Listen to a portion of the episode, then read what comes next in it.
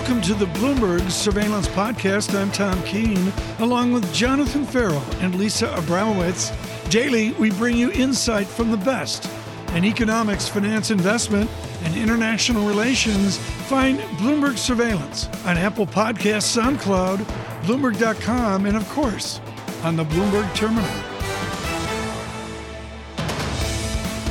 We start strong in this week of technology earnings. You do that with a laureate from New York University, Berkeley, Stanford, Rochester, and I think from Chicago as well. Paul Romer joins us now. We are thrilled to have him with us today on technology and what it has done to us. Professor, I want to go back to 1989 when you stopped the economics profession with human capital and growth, and then you went on to the technology inside our system, the endogenous technological change. How do you look at these four, five, six ginormous companies and what they have endogenously done to us? Yeah. Uh, you know, it's a very interesting story. Uh, uh, the technology, the technological uh, progress has been enormous. Uh, better chips, better software, better devices. Um, the the effect on society has been a- ambiguous we've had many good things, but also some some bad things. I think that the bad things all trace back to this pivotal decision by Google, followed by Facebook, to switch to the advertising uh, model, the targeted advertising model. This has had all kinds of repercussions that we're now living with, like uh, another wave of the pan- pandemic driven by vaccine hesitation that's that's uh, been fostered uh, via social media. So We've combined enormous technological progress with a really bad uh, business model, and we're paying the price. Should we break up these companies and to be narrow about it? If you can take Amazon with cardboard boxes, the cloud, and a burgeoning advertising business, as you mentioned, is it Standard Oil of New Jersey?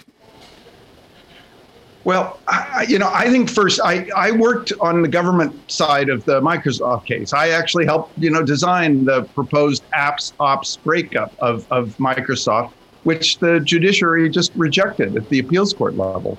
Um, I think it's extremely unlikely that a judiciary that's even more conservative now is going to uh, approve a breakup of any of these firms. I think we just have to be realistic about that. So, what I think we need to do instead of focusing just on breakups, or at least government forced breakups, is to change the incentives to get them to shift away from this targeted advertising, surveillance, spying kind of model and to go back to the old fashioned model where people pay to, to, to get things. So, we could use things like the tax code, as I've suggested, to create incentives for firms to stop relying so much on advertising and to rely much more heavily on subscriptions, the way Netflix does. Paul, is this tech dominance related to the stickiness of the high unemployment rate, of the stickiness of the low participation rate that we're currently seeing in the U.S. labor market? Yeah, um, I, I, don't think so. Um, you know, reasonable people can differ, but I, I don't think this is the problem. I think fundamentally we've been in for 20 years now in a mode where the Congress wasn't able to do anything. So all of the work uh, fell on recovery fell to the to the Fed. We used very low interest rates as a way to try and recover, but that meant that we ended up not recovering fast enough and uh, far enough, so that we've steadily ratcheted down the key metric I think we should be watching, which is the employment rate for 25 to 54 year olds. So, what we need to do now, and what we seem to be headed towards now, is uh, something more like what we saw under Reagan, which is very aggressive, uh, loose uh, fiscal policy, stimulative fiscal policy, and as needed, tight monetary policy to keep in- inflation in check. So I think that um, we, we just have to recognize that it takes a long time. It's a slow process to get people back into jobs. We just got to keep pushing on this recovery long enough to get back to where we should be, which is with a lot more people who are employed. Paul, I, w- I want to stay on this point for a minute because there's been a lot of question around how much the un- enhanced unemployment rates, uh, enhanced unemployment benefits, I should say, actually contributed to the stickiness of the participation rate remaining so low. There have been a number of studies that have challenged that. Other people saying that, look, the economy has not gotten back on. You still have people, childcare is still an issue. So, What is the main why behind the stickiness right now at this point in the pandemic? Yeah, I, I mean, if you look back at uh, the say the recovery from the recession in the early 2000s, getting people back into jobs is a slow process. It's very easy to, to kick people out of jobs. That happens very fast. And then remaking these matches between employers and employees just takes time. And so we have to uh, be realistic in our expectations about how long that takes and maintain the conditions to keep getting people back into those jobs uh, for as for as long as it will take. And it will take, you know, I think many months uh, to recover to the level we, we need to be at. We just have to be sure we don't give up too soon. Uh, Paul, the, the, there's just all sorts of ways to go here. In the limited time we have left, I want you to talk about what everybody in this pandemic's gone through. And Greg Gilman at, at Yale University talks about it the interiority of technology, how we're all sitting in our bedrooms or hunched over our computer doing computer stuff and not being social. Is that the ultimate yeah. risk to the United States? Are we going to be as lonely as Tom Keene, John Ferro, and Lisa Abramowicz? Yeah, yeah. Well, you know, uh, somebody told me that the new the new acronym is uh, is FOGO. You know, instead of FOMO, fear of missing out, now it's fear of going out. So I think we're all suffering a little bit from this experience. But but I think there's a, a kind of a realization which is coming, which is that these tech companies have enormous have benefited enormously from our greater reliance on them. And these tech companies are causing the problems we're seeing with uh, vaccine hesitancy. So I, I, think there's a backlash yeah. brewing against these firms. I don't think it's going to show up through a breakup via antitrust. I do think we're going to see legislation that, that reins them in. I mean, I think, folks, again, this is the book, The End of the Myth by Greg Grandin, which uh, is just a fabulous uh, effort. Can't say enough about the history of this.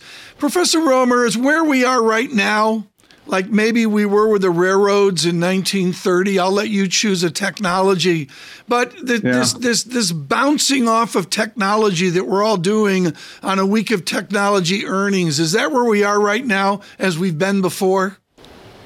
Yeah, you know, I'm not sure that there is a good historical um, analog for what we're, what we're dealing with right now. Yeah. Um, there's a very good story out in the New York Times this morning about um, disinformation for hire.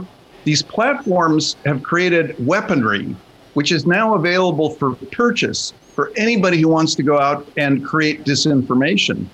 Um, you know, there are some echoes of the, the period of yellow journalism here, but but the the scale of this and the speed uh, that with which uh, these new platforms of, of propaganda and disinformation can operate is something we, we've just never uh, never encountered before, and it, it I think it's very frightening.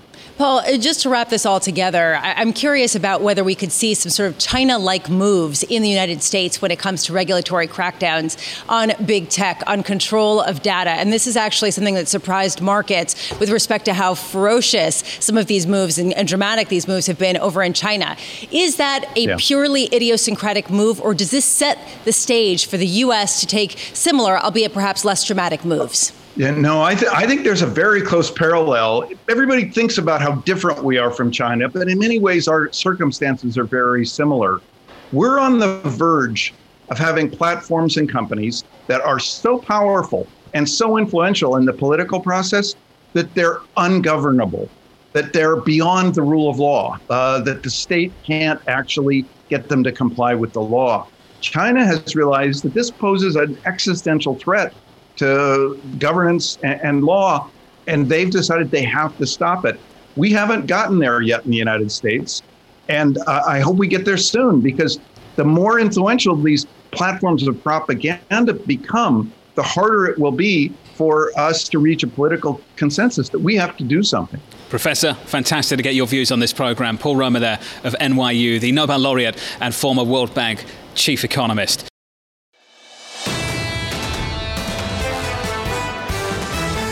Let's get to Lori Calvasina, RBC Capital Markets Head of US Equity Strategy. And Lori, let's start right there. What are we learning so far from the incoming earnings? So look, I think this is going to be the pivotal week, right? It's crazy busy. We've got well over a third of the S&P and some of these, including some of these big tech behemoths. You know, I think what we're learning so far is that the value side of the market, the financials in particular, um, look like they're the weak link at this point in time. So far, we've actually seen some resilience in areas like technology and growth revisions generally, um, while we've really just continued to see continued slippage on the financial side. So I really want to see this week if we're going to get comp- confirmation of that trend if we're going to maintain that tech resiliency.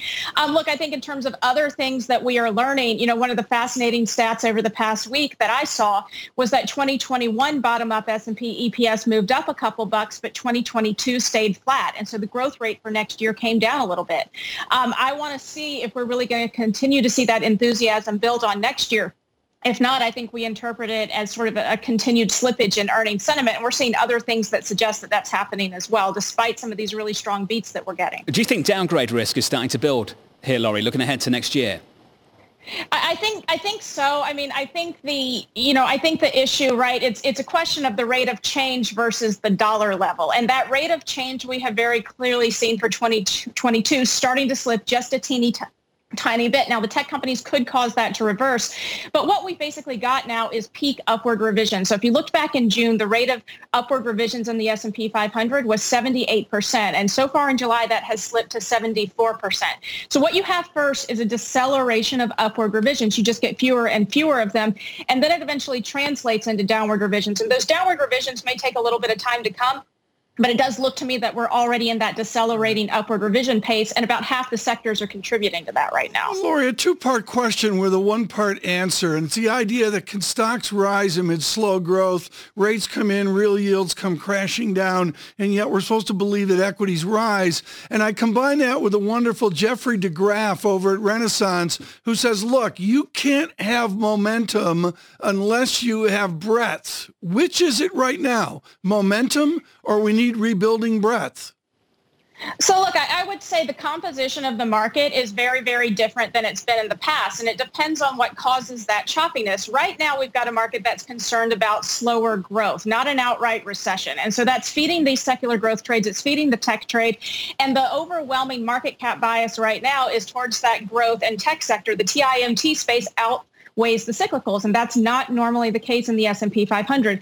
If you were to see an outright growth scare where really something more nefarious has begun to be anticipated and the market wants to flip out of secular growth and into defensive, that will drag the market down. But while we're in sort of this purgatory of slowing growth that's not that bad, you could actually see the market continue to creep up just because of the composition of the market cap right now. So let's talk about the composition and the idea that growth, you're seeing more earnings revisions upwards, that they are stronger in the growth stocks uh, than you're seeing even in value, uh, despite the fact that you're seeing this potential rotation what does this mean to you? So, you know, one thing I've noticed on the value side, and we make the you know, we make the case that sort of the cyclicals are dragging down the revision ratios. It's actually only part of the cyclicals. It's the financials. The energy companies have still been decently strong. The materials companies have still been decently strong.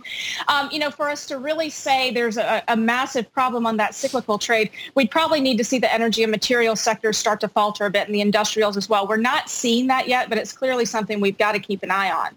Lori, great to catch up with you on a massive week ahead. Good to see you again. Lori Calvasina, RBC Capital Markets, head of US equity strategy. Lori mentioning the composition of this market, heavily weighted towards big tech. For the United States, Lloyd Minor joins us now to say he's with Stanford University and their School of Medicine Dean barely describes his original research in medicine and also his academics. We're thrilled that Dr. Minor could join us today. Dr. Minor, a federal judge stood up last week and said Indiana University can force people in some way to get vaccinated. I know at Stanford you have a sterling record. I believe it's 257 uh, illnesses, which is remarkable given the size of Palo Alto. But what is your policy? Are you heading towards where Indiana is? Well, good morning, Tom. It's good to be with you.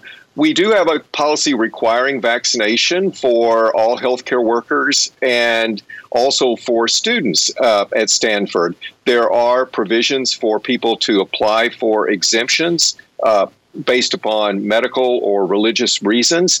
Uh, but we strongly encourage people to be vaccinated, and we're seeing a very high number right. of people in our system who are vaccinated. That's right where I wanted to go. If you have that policy from someone of your repute, or frankly, Indiana University as well, do you see action on the part of the unvaccinated? Yes, we do. Roughly 85% of people in our healthcare delivery system today are vaccinated. Uh, that number may be larger. We're still collecting the data. And that it continues to increase every day. I think vac- vaccine hesitancy is coming down. We're seeing just how effective these vaccines are. And of course, with the emergence of the Delta variant, vaccination is even more important. Dr. Minor, our, our, colleague John Ferro pointed to a headline this morning out of Reuters, uh, an exclusive report by them saying the U.S. will not lift travel restrictions, citing this Delta variant, saying it is too early. Does this make sense from your perspective based on the science? It's always hard to know when to impose restrictions on the mobility of people or the activities of people. Certainly, the Delta variant is more transmissible, but we do know that the vaccines are highly effective at preventing severe disease from the Delta variant. You know, over the past several weeks, over 99% of the deaths in the United States from COVID 19 have been in unvaccinated people. So while there is still a risk of infection in people who are vaccinated, the disease is typically much less. Now, also, we know that masking and observing social distancing are effective measures as well. I think the decision on when to impose a travel restriction is one of the most difficult decisions our government leaders can make. I think the more we can do to keep track of the pandemic, where it's spreading, where it's receding, will help to inform those decisions. A very diplomatic answer, Dr. Minor. There is a question also going forward of what we ought to be tracking in order to understand that we can open up our borders, we can open up some of these restrictions in full in a comprehensive and, uh, frankly, united way. Is it fair? Is there a threshold of hospitalizations or death rates that we can look to to signal that perhaps we have the all clear and can go back to life as normal? I think you pointed out the critical uh, point to monitor, and that is hospitalizations. We know that what happened early in the pandemic, the tragedy in New York in April and May of, of last year, that was related to the healthcare delivery systems becoming overwhelmed, not enough hospital beds, not enough ventilators, in some cases, not enough oxygen. We can't allow that to happen again. We're going to continue to see mild to moderate illness for weeks, months ahead because this pandemic, the virus continues to mutate. There are more transmissible forms that emerge. So it's going to be a long, we're going to be living with COVID for a long time, but we have to make sure that we don't overwhelm healthcare delivery systems. When I look at this, I look, Dr. Minor, at a nation as Tocqueville talked about, which is anti intellectual, anti science. And I know every other nation has the same challenges as well. Stanford is one of our resources of science, and I mean that in a philosophy sense. How do we shift this philosophy in America? Well, I think there's a big responsibility for those of us who are in science and medicine to be better communicators than we have been in the past. When we don't know something, we need to say that we don't know it. We also need to help people understand what the process of gaining evidence is. You know, no one, I think, two years, well, very few people two years ago would have predicted that something like COVID 19 would happen in our time, and it did. And we're still learning about rates of transmission, how the virus changes over time, and what can be done to prevent its spread. We do know, however, that the vaccines that have been developed and given FDA emergency use authorization in the United States are among the most safe and effective vaccines ever to be deployed. We have to leave it there. Dr. Minor, thank you so much. Lloyd Minor with an update, an important update from Stanford University.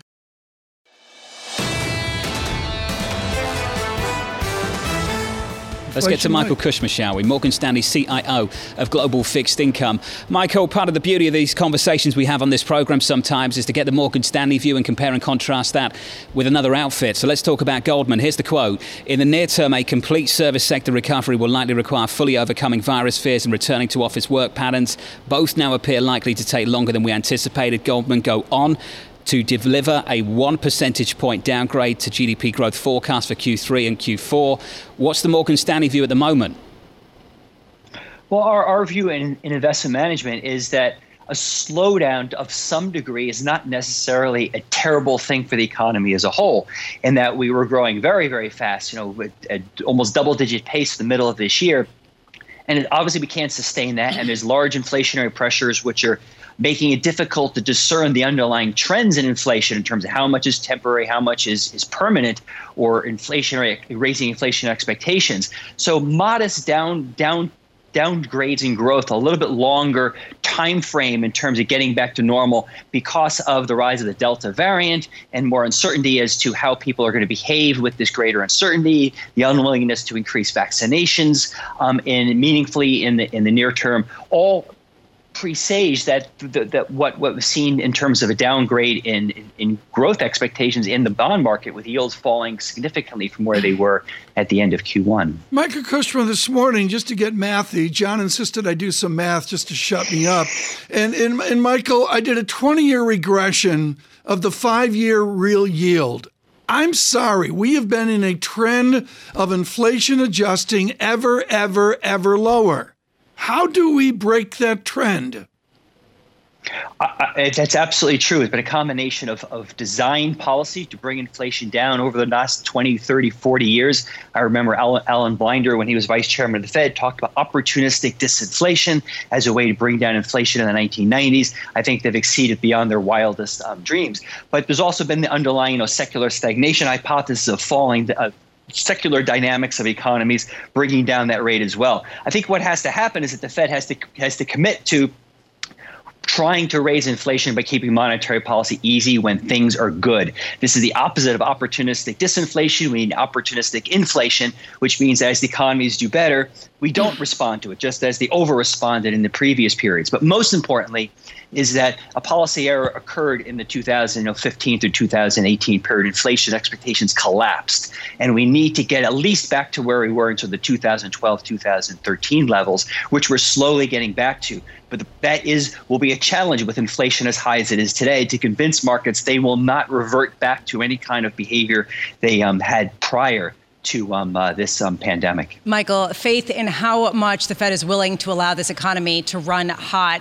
Another way of looking at this is can real yields go more negative? They're already at all time lows uh, this morning as people look at inflation picking up, supply chain issues not abating, labor shortages not abating, and a Fed continuing to be dovish and pointing to the Delta variant. Is this a trend that has more steam? Could we see 2% negative real yields?